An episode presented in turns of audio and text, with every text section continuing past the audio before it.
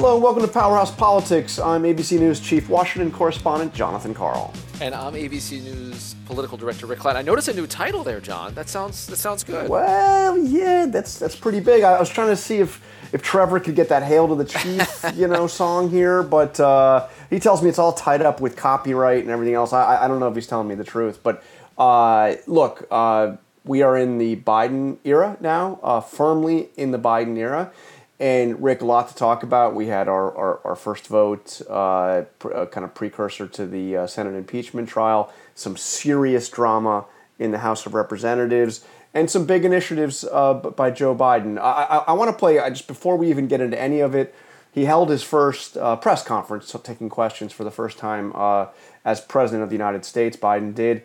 And I, I, I thought one thing kind of, this is not the newsiest part of what of what he had to say, but this caught my attention because here's a guy facing a very evenly divided uh, Congress who is at least rhetorically talking like he did during the campaign about wanting to reach out to Republicans. And this is a bit of how he described his method. Unity requires you to take away, eliminate the vitriol. Make anything that you disagree with about the other person's personality or their lack of integrity or they're not decent legislators and the like. So we have to get rid of that. And I think that's already beginning to change, but God knows where things go. So he wants to eliminate the vitriol, essentially not demonize the political opposition. Interesting, interesting approach. We'll, we'll see how it goes. Obviously, a, a first big test coming up. Uh, how uh, his uh, COVID relief package uh, will be dealt with. He wants one point nine trillion dollars package, which would be which would be massive. And uh, basically, I, I can't find a Republican yet uh, who is willing to go all the way on that. But Biden's also made it clear, giving us a little tutorial about how a bill becomes a law. Even his press secretary, uh, Jen Psaki, uh, reminding us that uh, you know the president proposes, Congress debates, the other side, we go back and forth, and we get somewhere in the middle. We'll see if it's going to work that way. Um, well, it's either it's either enormously refreshing or unbelievably naive. And you know, it wasn't that long ago that Democrats were in power in Washington, and they you know tried to negotiate with Republicans, and their their takeaway from that was uh, you know the early Obama years, why try? Why do I do that? And that's been a theme that's dominating the progressive left, as well, as well as a lot of establishment Democrats. Like, we know where this is going to end. They'll say, why are we even trying? Joe Biden hails from a different school, and he's trying something different. And, you know, we're only a week removed from that uh, inaugural address with those big soaring themes of, of unity that were pretty hard to disagree with in terms of the, the, the, the new tone settling in Washington. But this is the real world test. You don't get to just talk unity forever. You got to get things done. And what I'm struck by, John, is like, there are deals to get cut, but they're probably smaller deals. And if you want something big, you don't get that many chances with that. That's been another lesson that Washington has learned the, the hard way in, in recent administrations. And how long that outreach lasts, where it goes. I know, John, we're going to be checking in with a member of the House Problem Solvers uh, Caucus, a Republican who's uh, getting some outreach now from this from this new White House. But it's hard, and it's a balancing act. And, and already we're seeing a lot of the partisan pressures come back where you know, the left is uh, is angling for certain things. Uh, conservatives are are finding their their voice in opposition again, and Trump, even though he's not doing very much, still looms pretty large over this party. Yeah, I've been I'm hitting refresh on the Twitter feed. I'm not seeing much from him, but uh, but he will be preparing to defend himself uh, in the uh, Senate impeachment trial, which is going to which is going to start in a couple of weeks. Uh, th- there was an interesting moment, though, uh, with uh, Mitch McConnell. That my, I don't know exactly how to read it. I'm curious your take. Uh, but I had been told uh, that uh, by people close to McConnell that he was prepared to dig in for the long haul, kind of like the comparison was made to the way he dug in on uh, blocking Merrick Garland's uh, nomination to the Supreme Court uh, a, a decade ago. Uh, but he, uh, you know, they, they, they were doing this organizing resolution because it's a fifty-fifty Senate. They, they, you know, before the the, the Democrats can go forward and, and, and take over the committees, you have to have this, what they call an organizing resolution. And and, and McConnell was pushing to have a promise in writing uh, from Chuck Schumer that Democrats would not do anything to change the filibuster rules. In other words, not do away with the filibuster uh, on legislation, allowing things to be passed by a simple majority vote. And I was told he was going to dig in, and then suddenly this week, suddenly McConnell just said, ah, let's go ahead. Uh, you know, we'll, we'll leave that to another day. Uh, not not like Mitch McConnell to cave. Do you, do you know why he did? Do you, do you have a sense? Uh, yeah. He didn't have the votes. Guess what? Oh. He's not the majority leader anymore. What are we watching, he, Hamilton here? Come on. Yeah, exactly. If you don't have the votes, all that really matters in, in the Senate power dynamics, Democrats control the place. They control it narrowly. Uh, and he knows the math. Uh, what, what, what McConnell did get were new on-the-record statements from from senators. He cited two in particular, Kyrsten Sinema from Arizona, Joe Manchin from West Virginia, uh, putting them on the record saying that they will not blow up the filibuster. Now, they were already on the record saying that, as are a couple of other senators. He got them to recommit to that, which to to to McConnell world says, okay, look, you know, that boxes Schumer in. Schumer's under enormous pressure to blow up the filibuster because the Republicans are certainly going to block things Biden wants to do. He's got his own primary challenge potentially to worry about. Maybe A O C runs in twenty twenty-two. So we took that off the table. Now, from Schumer's perspective, it's the status quo. It's exactly where they where they were before. Nothing changes whatsoever. This is one of those kind of Washington standoffs where, you know, everyone knows how it's going to end, uh, and it ends exactly like we thought it would. And it, it's just a little bit of an incremental shift in the trench warfare. Bottom line is the, the filibuster was not going to be eliminated at the beginning of this Congress. Mitch McConnell knew that. Chuck Schumer knew that. Uh, now, that doesn't say that there won't be a different a, a different sentiment around that at some point later in the Congress, and that's why Schumer couldn't take it take it off the table. But it all comes down to the votes. Uh, Schumer doesn't have the votes to eliminate the filibuster. McConnell doesn't have the votes to hold up the Senate forever. So they're back where they always were, which is the Democrats are in control. They've got a power-sharing agreement, and you know, so far they've been moving pretty expeditiously on, on cabinet appointments, um, and and they they even come to an agreement on the timeline on the impeachment trial. Well, well, while you're counting votes and mentioning the impeachment trial, we did have a vote. Uh, the trial has not started yet. The senators have been sworn in, but they, they have not started the trial yet. Uh, but already we had Rand Paul come out, offer a motion to dismiss, and uh, he was defeated.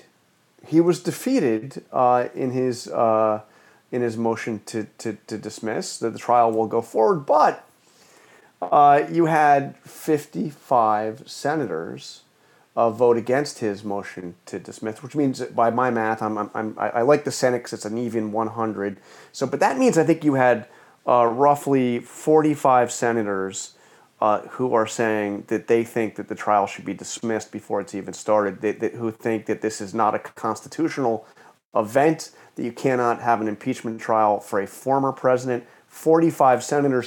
Now, also, Rick, I understand the rules of conviction in a Senate trial require two-thirds, and again, just my back-of-the-envelope calculation here, that means you need sixty-seven votes uh, to convict. If you already have forty-five of one hundred uh, saying that they think that the whole thing should be tossed, I, I'm thinking that you're probably not going to get, uh, you're probably not going to convict this guy. Yeah, I I, I don't Do you think like this my is math the final. Or you, help me out. I, I, you know, so I haven't found any problems with your math. Okay. So you went to one of those fancy um, like Ivy League colleges. Yeah. I mean, you, you you tell me. Is that I mean is yeah, that well, about I, right? No, I mean, I'll, I'll say, earlier in the show you said Merrick Garland's nomination was a decade ago. You're off by about half a decade on that. I'll tell you that. It feels okay, like a decade because right, right. Trump era kind of warped time. But no, you're right about the math. And it, I, I look, I, I think it's very safe to assume right now that Donald Trump is not going to be uh, convicted of this in, uh, of this impeachment. You said as much. I think you said it on on, on our air Uh, a couple of days ago, and I think the facts are, are backing that up right now.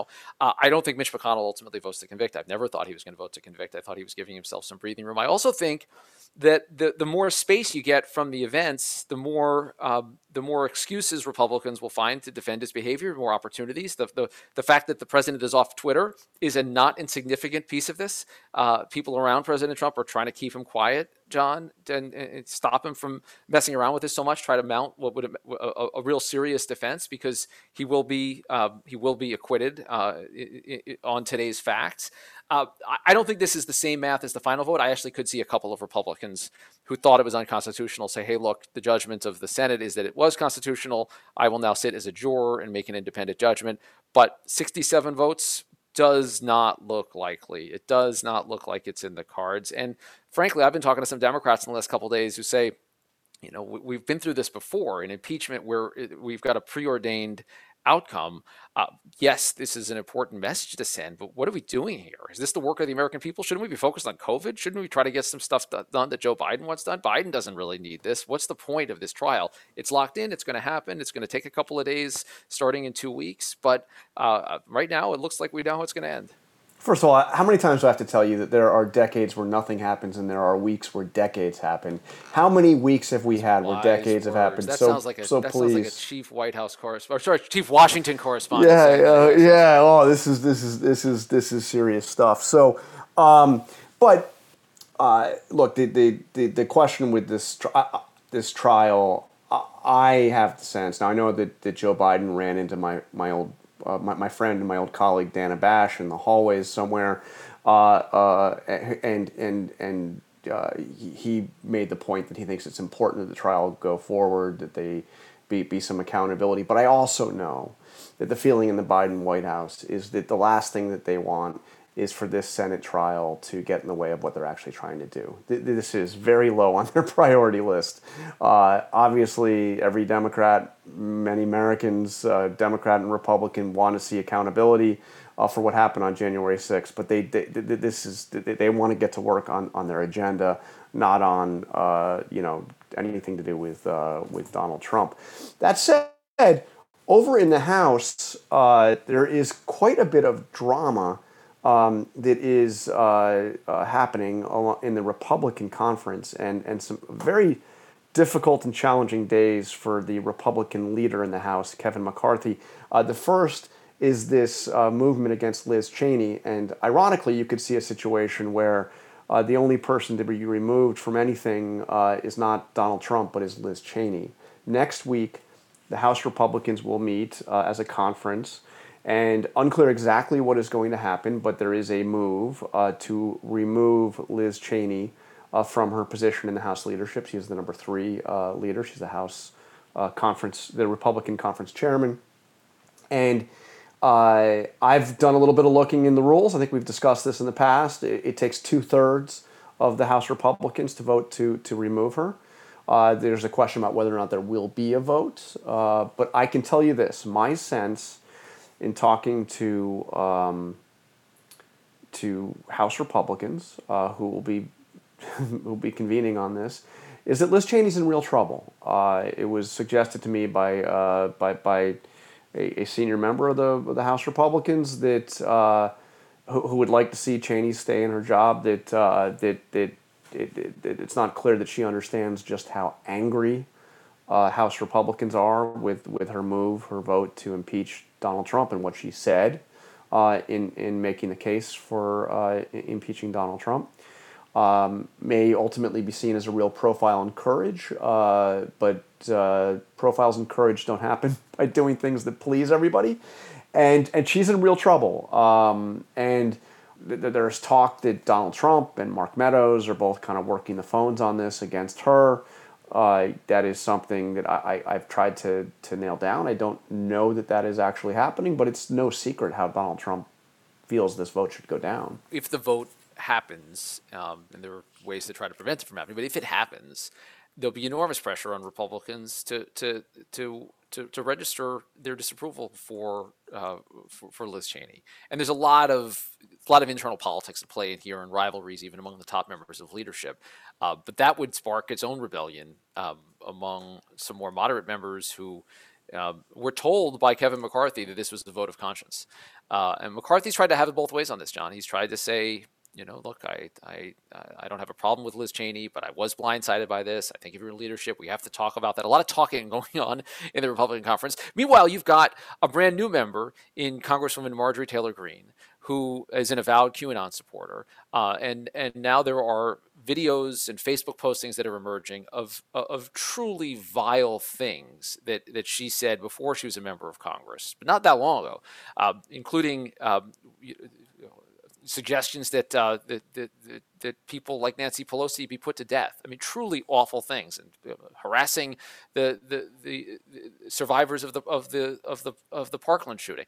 Really bad stuff. And we're we're told Jeff McCarthy's going to have a talk stern talk with with her about it. But it, it's a remarkable moment when you've got. How does that work? Does March- it, does how does that work? Does Kevin McCarthy call her in and say, "Look, don't call for the assassination of any more members of Congress"? Is that is that? Uh...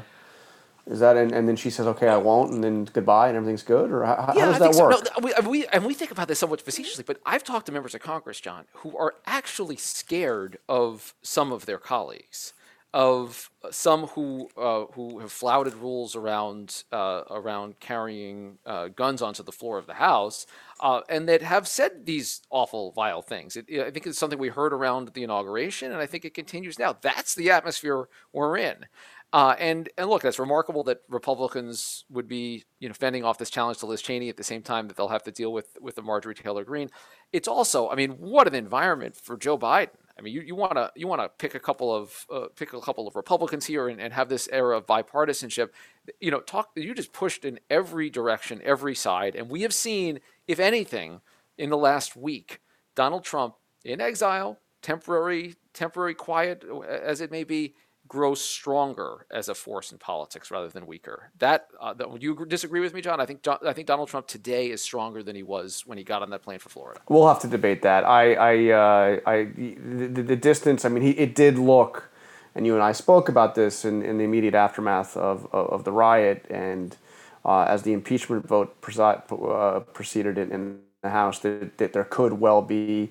Uh, two-thirds uh, majority in the in the Senate to remove him. I no longer think that is anywhere uh, in the realm of possibility. So so perhaps, but you know, but you but you raise a good point about the um, about the fear uh, and and fear from their own members. I mean, you remember Preston Brooks, right? I, I don't think he ever did the podcast, but but Preston Brooks of South Carolina, who went at Charles uh, Sumner and caned him uh, nearly to death uh, on on on on the on the floor. Um, So, and then you had, uh, you know, there's a story I've I've told you, but I don't think I've shared on the podcast before, um, uh, regarding uh, James Traficant, uh, the, the former uh, Democratic congressman uh, from Ohio, who was uh, censured by his colleagues and uh, uh, I think expelled uh, from the House, and, no? and expelled from the House, and and in the right before the vote to expel him from the House, he had a chance to speak.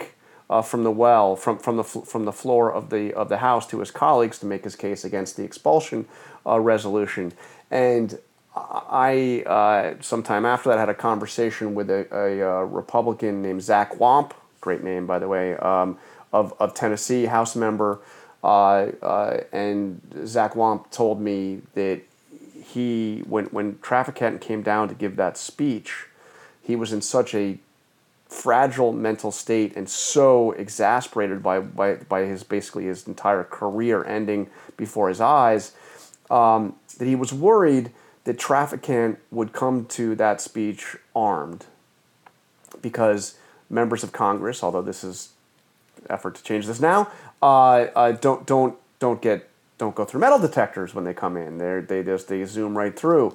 Uh, and, and Zach Wamp told me that he positioned himself on the floor right next uh, to uh, where Traficant was speaking and got in a crouch for the entire speech and was prepared to lunge at him if he reached for a gun. Wow. Uh, because he was worried that maybe Traficant would try to shoot himself, maybe try to shoot somebody else, maybe, you know, who knows. It didn't happen. But but it's a reminder, these are real people, okay? And now you have people like Marjorie Taylor Greene who... You know, um, you know, love to talk about how uh, how how they, they, they, they pack heat and have these crazy views, and, and now we see her actually, you know, literally uh, uh, suggesting that uh, that that you know, not that long ago, not that long ago at all, uh, that that the Speaker of the House, uh, you know, should be should be sentenced to death, and and liking a post that said the quickest way to remove her would be a bullet to the head. I mean, this is not, this is. We're, we're, This is real stuff. this is this is this is not heated rhetoric. This is this is potentially really dangerous stuff. Good luck, Joe Biden. I mean, what do you, what do you say? I mean, this is, this yes, is... we cannot. We don't want vitriol. We want to. Uh, and I and and and look, uh, as you said, we're going to talk. Let's take a quick break. We're going to talk with a Republican um, uh, who is part of the Problem Solvers Caucus, who has already been part of. Uh, uh, conversations, negotiations with the, the Biden White House on the COVID relief bill, who uh, is, a, is a firm believer in, in the need for bipartisanship and getting beyond some of this stuff. Uh, but uh, as we see, it is a very, very steep climb. We will be back in just a moment. All right, welcome back to Powerhouse Politics. Joining us now is Congressman Tom Reed, Republican of New York and co-chair of the Bipartisan Problem Solvers Caucus. Uh, C- Congressman Reed, uh, welcome welcome to the podcast. Oh, it's good to be with you, John. Thanks for having me on. The, it seems the biggest challenge, uh, the, the biggest initial test we have here now of of whether or not you and the and the and this bipartisan group are going to be able to work with the Biden administration and about Biden's intent Uh, intentions regarding working out to Republicans is uh, is this big COVID relief uh, package. And I understand uh, you've had some conversations um, with uh, with the Biden White House uh, along the way. W- w- where is this going? Are, are they really trying to incorporate your ideas on, on, on this bill? And is this going to be a bipartisan bill, or the Repo- or the Democrats going to jam it through? Well, I hope so, and I think the uh, jury's still out on it in regards to. Uh, do they want to do a bipartisan bill, or do they want to use tools like reconciliation uh, in order to uh, get this through? And I think they're uh, looking at it from a plan A and plan B, and that's the way, you know, we always have to look at things, in my humble opinion, in Washington, D C, as well as in life. And, you know, right now, uh, I'm taking them uh, in good faith, and we're in the Problem Solvers Caucus, the fifty-eight member strong organization equally divided between Democrats and Republicans, that will vote as a block uh, when we get to a consensus of seventy-five percent uh, agreeing on a proposal. And I'll tell you, uh, that's how we got the nine hundred billion dollars uh, of the last COVID relief bill through, uh, working with our Senate partners. That went from eight, now up to sixteen bipartisan members of the Senate working with us hand in hand. And we've had multiple meetings with the White House. And uh, I will tell you, I take their Um, commitment uh, that they said, we'll meet with you, we'll talk with you, we'll listen to you, and uh, so let's see how this unfolds over the next few weeks. But I think they're looking at it from a multi-prong approach to see what they have to do in order to get something done. But I'll tell you, there's there's bipartisan support uh, for taking on COVID nineteen, especially when you break it down into pieces. Uh, a one point nine trillion dollars de- deal on the heels of just nine hundred billion dollars that we did here in the last thirty days. We don't even know where the nine hundred billion dollars is gone, let alone a lot of it hasn't even gone out the coffers of Washington, D C yet. So uh, you got to see where we stand. And I tell you, we're rolling up our sleeves, being willing to work in good faith with them. So what are you looking for? Uh, what, what what changes do you want to do? Do you want to see? And, and can you see yourself supporting anything close, given what you just said? Anything close to one point nine trillion dollars? Even with uh, reconciliation, if they go down the path of reconciliation, I think there's broad recognition that's going to take you know, six weeks, eight weeks at a minimum uh, to get a reconciliation bill through the House and Senate because it's so divided uh, on a narrow margin, equally divided in the in, in the Senate. And so you got months uh, potentially to put a package together. But in the meantime, uh, what I encourage the Biden administration to consider is, you know, what can we agree agree upon immediately? So take vaccine distribution. You know, I was one of the early ones last Friday to challenge the Biden administration on the Republican side to up the doses to two hundred million doses in one hundred days, looking at the supply chains, working with Moderna, Pfizer, uh, General Perna over at Warp Speed, to say we can do two hundred million doses in one hundred days. Let's challenge each other, Democrat and Republicans, to stand with each other to get that side of the equation taken care of. I also came out in support of the distribution Uh, lines being federalized uh, at the federal level. I was the first Republican uh, to do that, to show a support for the president, President Biden, to say, you know, where necessary, uh, we could supplement or we could actually take over. Like in New York, it's been a disaster, uh, the distribution uh, program there. Uh, we could have federal resources like FEMA, the National Guard come in uh, to get the distribution of the vaccine into people's arms sooner rather than later. And so why don't we why don't we focus on where we can agree right from the get-go? And so maybe that's an opening salvo uh, that you don't have to wait uh, for a bigger package. You know, we can get uh, one hundred billion dollars, one hundred fifty billion dollars potentially lined up uh, where we could even pass that on suspension. I would I would I would uh, hazard to guess in the House of Representatives to say you got a good plan on vaccine supply plus distribution. I think we could sail that through the House and Senate, get it signed into law. And from the American citizen's point of view, why wouldn't that be a win for president? That, that, that shouldn't be a political win. That's a substantive win for the country. And that's the kind of things that I'm challenging the Biden administration to consider and move with.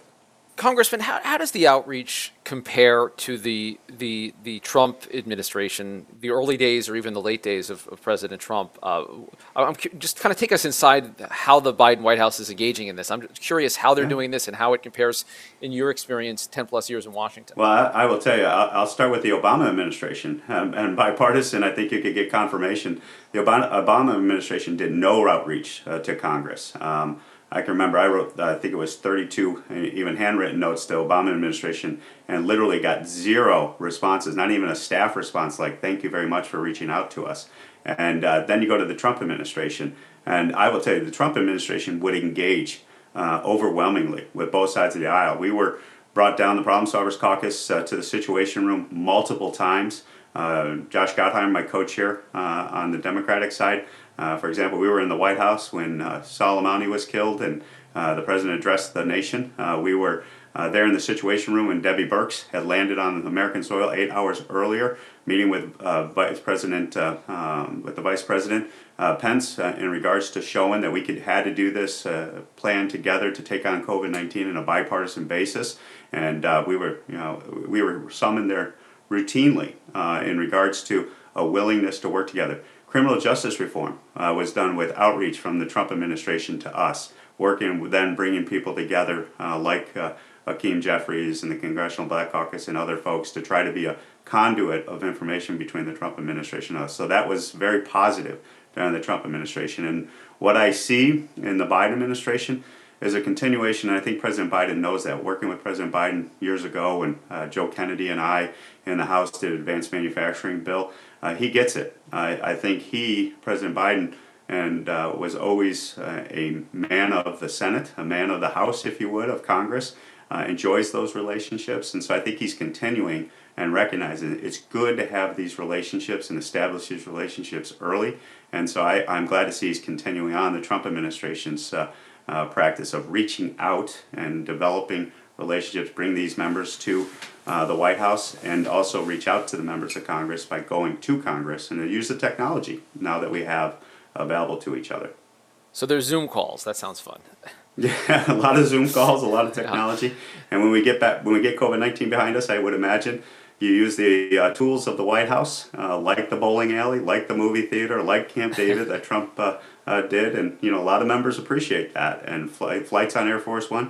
And, and and I'm I'm not one into the pomp and circumstance of Washington, D C, but I will tell you, I, I do enjoy the opportunity to go to the White House and see people face to face and develop those personal relationships. That that is critical to getting things done, because then you have a relationship based on trust and it's not transactional. You have a relationship that's not built on the moment, but it's built on months and weeks and years of communicating with each other. And Congressman, do, do, does you mentioned Plan A and Plan B, but but does does pursuing reconciliation, also the executive orders that we're seeing coming out of this White House daily, undoing a lot of things that, that President Trump did, these are divisive issues around immigration, around uh, gender and racial equity. Uh, there's there's a huge swath of things that are getting done by executive order. Does that poison the well at all, from your perspective, to see the president move quickly in ways that uh, that might cut against the rhetoric of uh, of his inaugural address? I'll tell you, it's not helpful.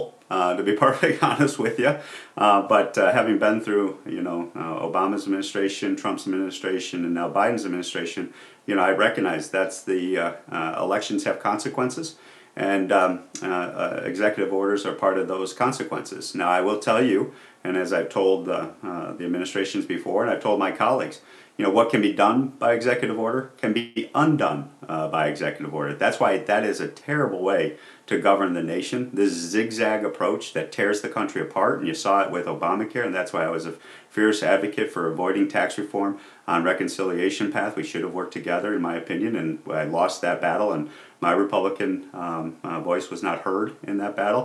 And as we go forward, I would just hope the Biden administration uh, would, would look and say, you know what, don't do it on reconciliation. Do it on the old-fashioned engagement. Compromise is not a dirty word, and try to get done. But I will tell you, the forces of extremism uh, on the left are, are loud and strong. On the right, we still deal with it, but we also dealt with it during the Trump administration. And, and that voice of extremism uh, has to be recognized. And right now, they're going to have to pacify that left voice, in my humble opinion. And, and if they're going to stand up to it, they're, they're going to stand up to it now, or they're going to stand up to it later. um, that's coming down the pipeline. So bottom line, it's going to have to be dealt with, but it, it does not help the situation to start uh, on that path. But that's a right they have, a right to pursue. Congressman, speaking of the voices of extremism, have you bumped into Marjorie Taylor Greene yet, uh, the newest uh, Republican uh, member of the House? Uh, have you have you have you bumped into her yet? Yeah, I, uh, obviously we've been on the floor. Um, I don't know her. Uh, I've seen her. I've met her, um, but I, I've expressed concern uh, about the uh, rhetoric and the um, uh, information that I'm seeing um, with her, and I would hope some folks would um, um, maybe talk with her, and maybe leadership, as my understanding, is going to be talking to her. Um, because one of the things that is concerning when you have folks that come to D C, and, and I pr- appreciate the passion. I appreciate, I came in in the Tea Party wave. I still have Tea Party support uh, today uh, in our district and across the country. And, uh, and what I try to do is just uh, recognize that uh, when you represent uh, folks and when you're a representative, what you do uh, is also representative of us as Republicans as a whole. Uh, what you do uh, in regards to how you do it, uh, we all have to answer for. Um, and uh, what I will tell her, as I've told others, is that just take it into consideration. You're you're in a body, uh, you're in an institution uh, that has been here for two hundred plus years, is going to be here, God willing, for two hundred plus, five hundred years to, into the future. And recognize uh, you have a commitment to the institution uh, that needs to be uh, taken into consideration. And but I don't judge any of my fellow members. Uh, that's for the people uh, to be the ultimate judgment of how they conduct themselves in office and what they do while they're in office. Uh, I just lend my two cents, and I respect, just as I respect, uh, you know, the Squad and A O C on the left uh, and their positions and some of their extreme rhetoric and uh, positions that they take. Um, I just uh, I give them the distance, but I encourage them uh, to uh, uh, look at a bigger picture and take a deeper breath as they make decisions as they go forward. I mean, I mean that, that, that's a that's a very nice sentiment, that you don't judge and that you respect.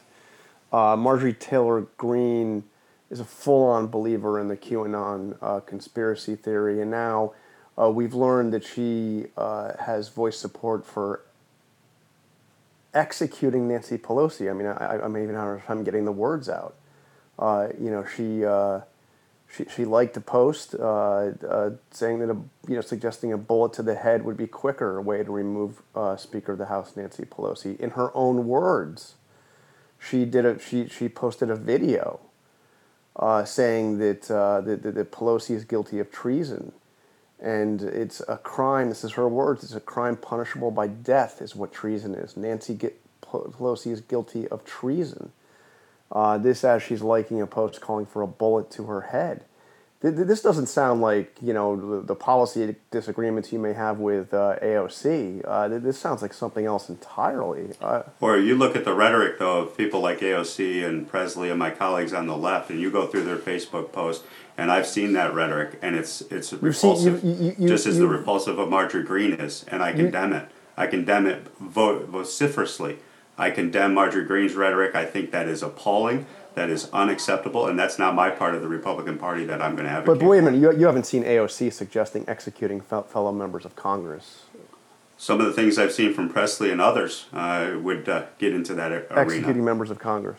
I, I, I haven't seen that. I've seen some extreme rhetoric. I've seen some extreme rhetoric posted on the internet, and I'm not going to get into this battle with you as to, you know, what behavior is acceptable and what is not acceptable by members. And I will say any rhetoric that is of that extreme nature, like what you just articulated from my colleague on the Republican side, uh, is offensive, it's appalling, it cannot be accepted. And where I see it on both sides of the aisle, uh, I will, uh, like I saw my colleague uh, Maxine Waters uh, giving some commentary here uh, that was very, uh, very uh, uh, encouraging violence. That's unacceptable. We as members owe it to the American people to recognize that we have to do better than that. So obviously the the rhetoric you're quoting here is in the news cycle today, and it needs to be condemned, and I condemn it from the loudest of mountaintops, that that is not acceptable, and I will stand up to that, and I encourage my members on both sides of the aisle, in their own house and across the aisle, you need to condemn it together and stand together to condemn it and say it's unacceptable. Let me ask you just the last question on this. Steve King, uh, said some outrageous things as, as a member of the House, uh, Republican uh, of Iowa. And the decision by Republican leadership was made to strip him of his committee assignments. Basically, that it was unacceptable, not simply worthy of condemnation with words, but that he no longer uh, uh, uh, d- deserved the position of, of power and authority con- uh, conveyed by the Republican conference. Do you think that Republican leadership uh, should take the same step with Marjorie Taylor Greene? Uh, Steve King never, I mean, Steve King said some very offensive things. I remember things. that, and I supported uh, that uh, sanction then, and I'll support sanctions by the leadership uh, that they feel appropriate in this uh, uh, matter, and I hope they do take um, uh, measures uh, that will send the message that this is unacceptable. And I would hope my colleagues on the left will do the same thing of those that hold posts of leadership on the left that engage in this extreme rhetoric. So that is how we're going to get through this, is we all have to stand up to this extremism on the right and left as a body. So just as it's incumbent upon Kevin McCarthy, it's incumbent upon Nancy Pelosi to do the same in both of our houses, in both of our um, sides of the aisle, to make sure that we are not encouraging this any longer. Enough is enough, and I'll be a voice to stand with both sides to say this is wrong.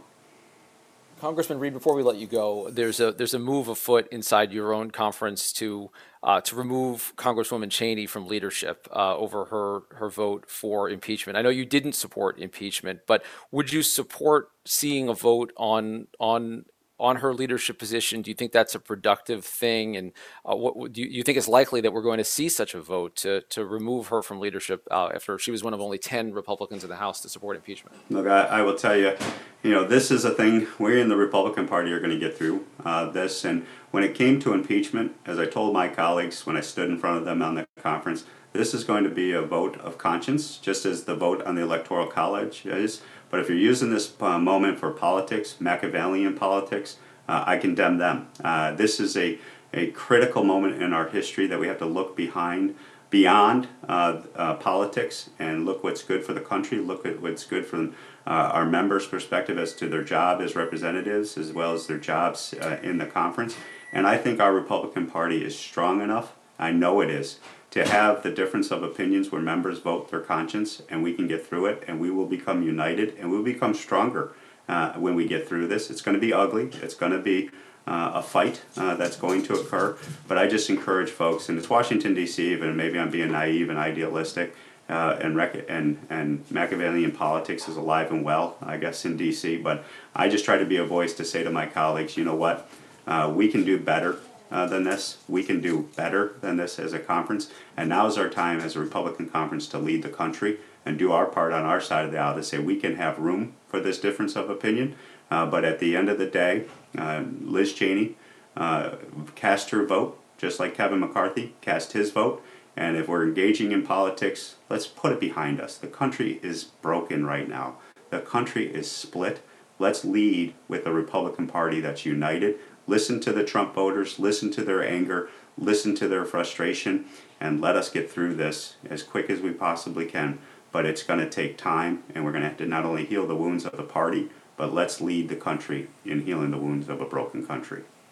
Congressman Tom Reed, uh, great to have you on Powerhouse Politics. By the way, who was the greatest Speaker of the House uh, in, in, in the history of the House of Representatives? The most powerful, most significant Speaker of the House we've well, ever had. Uh, from from the uh, and it's particularly if there was somebody from, from the Northeast. Yeah, yeah, I think there was somebody from Maine. But I will tell you, when you delve into him, and one of my colleagues gave me his book, I'll tell you, he was Czar Reed, and he he ran the place with an iron fist. I'm not that kind of uh, individual, but I do think he had strong leadership and got us through a very tumultuous time in our history. So Czar Reed, Thomas Reed, uh, Speaker of the House uh, from Maine, is uh, somebody that people uh, I look up to and learn a lot from. I, I, I think you may accomplish great things. You're doing great work with the Problem Solvers Caucus, but you were probably destined to always be the second most famous congressman named Tom Reed. Uh, and they pick on me. Uh, I, I have a bust. I kind of look similar to him, and it, the bust is right out our cloakroom on the floor of the House, and so they always pick on me. Just got to grow a little mustache. That's fantastic. Congressman Reed, thank you very much for joining us. We'll talk to you again soon. Please, uh, please keep in touch. I look forward to it. Thank you, guys. Thanks, thank you. All right, that is all the time we have for Powerhouse Politics. I want to thank our entire Powerhouse Politics team, including Avery Miller and Rick. Rick, uh, they, they, they tell me Avery's leaving. They tell me that, that ah, Say it ain't so. This is her last Powerhouse Politics podcast. I mean, we're we're, we're going to try to get to the bottom of this, but if if that's true, I just want to say a special thanks. Uh, Avery Avery has been the, uh, the the lifeblood of this podcast. She has been the one person. I mean, let's be honest, the one person that keeps Trevor Hastings in line. So. Uh, Avery, thank you. Uh, thank you uh, to uh, Adia Robinson. Uh, thank you to Trevor. Uh, and we will be back with or without Avery. Let's let's hope we can still find a way to keep her keep her here uh, next week.